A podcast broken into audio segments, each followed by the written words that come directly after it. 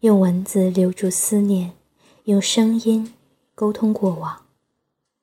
欢迎收听国馆电台，我是走石。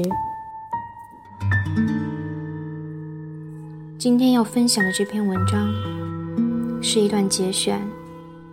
十分喜欢这本书，但是因太长，无法全部读完。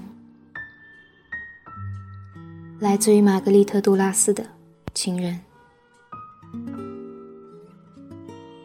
当轮船发出第一声告别的汽笛鸣声，人们把跳板撤去，拖轮开始把它从陆地拖引开去，离岸远了。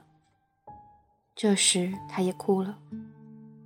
他虽然在哭，但是没有流泪，因为他是中国人，也不因为这一类情人流泪哭泣，也没有当着他的母亲、他的小哥哥的面表示他心里的痛苦。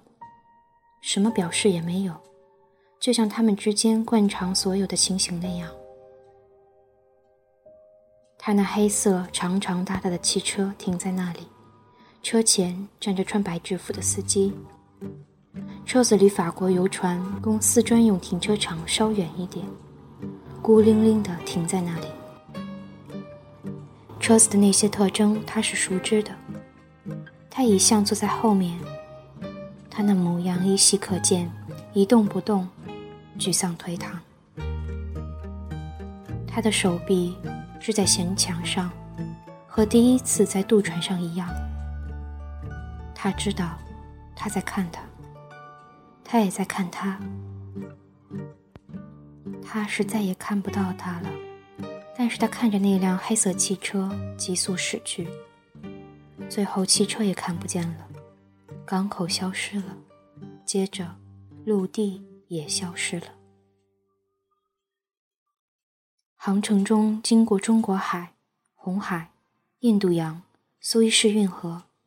清晨一觉醒来，船的震荡停止了。船正沿着沙滩航行，但是这里仍然是海洋。海洋更其辽阔，遥远无边，一直连通南极。航程中有几次停靠。从西兰到索马里是距离最长的一段路程。有时海洋是这样平静，季节又是这样纯净温煦。人们在航行途中甚至觉得不是这一次在这里的海上旅行，而是经历另一次海上行程似的。这时，船上的大客厅、船上前后纵向通道、舷窗。都打开来，整个船都打开来了。旅客从他们无比炎热的舱房走出来，甚至就睡在甲板上。有一次，也是在这次旅行途中，也是在大洋上，同样，也是在黑夜开始的时候，在主甲板的大客厅里，有人奏出肖邦圆舞曲，声音极为响亮。肖邦圆舞曲他是熟知的，不过那是按照自己的理解，也曾学过几个月，想学会它，但是始终没有学好，不能准确弹奏。所以后来母亲同意他放弃学琴。那是已经消失在许许多多黑夜中的一夜，一个少女，正好也是在这条船上，正好是在那一夜，在明亮放光的天宇下。又听到肖邦那首乐曲，声音是那么响亮。这一切是确定无疑的，是发生了这样的事。海上没有风，乐声在一片黑暗的大船上向四外扩展，仿佛是上天发出的一道命令。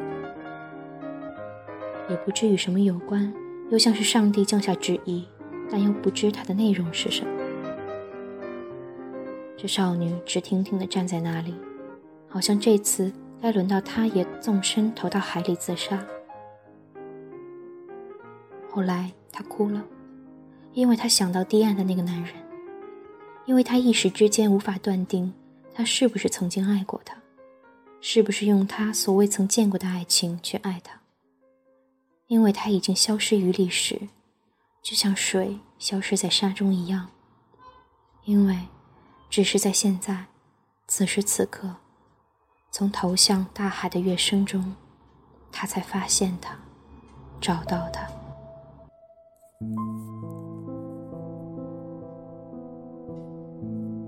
战后许多年过去了，经历几次结婚、生孩子、离婚，还要写书。这时，他带着他的女人来到巴黎。他给他打来电话，是我。他一听了声音，就听出是他。他说：“我仅仅想听听你的声音。”他说：“是我，你好。”他是胆怯的，仍然如过去一样，胆小害怕。突然间，他的声音打颤了。听到这颤抖的声音，他猛然在那语音中听出那种中国口音。他知道他已经在写作，他曾经在西贡见过他的母亲，从他那里知道他在写作。对于小哥哥，既为他，也为他，他深感悲戚。后来他不知和他在说什么了。再后来，他把这意思也对他讲了。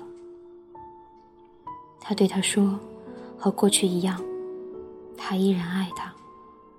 他根本不能不爱他。他说他爱他，将一直爱到他死。”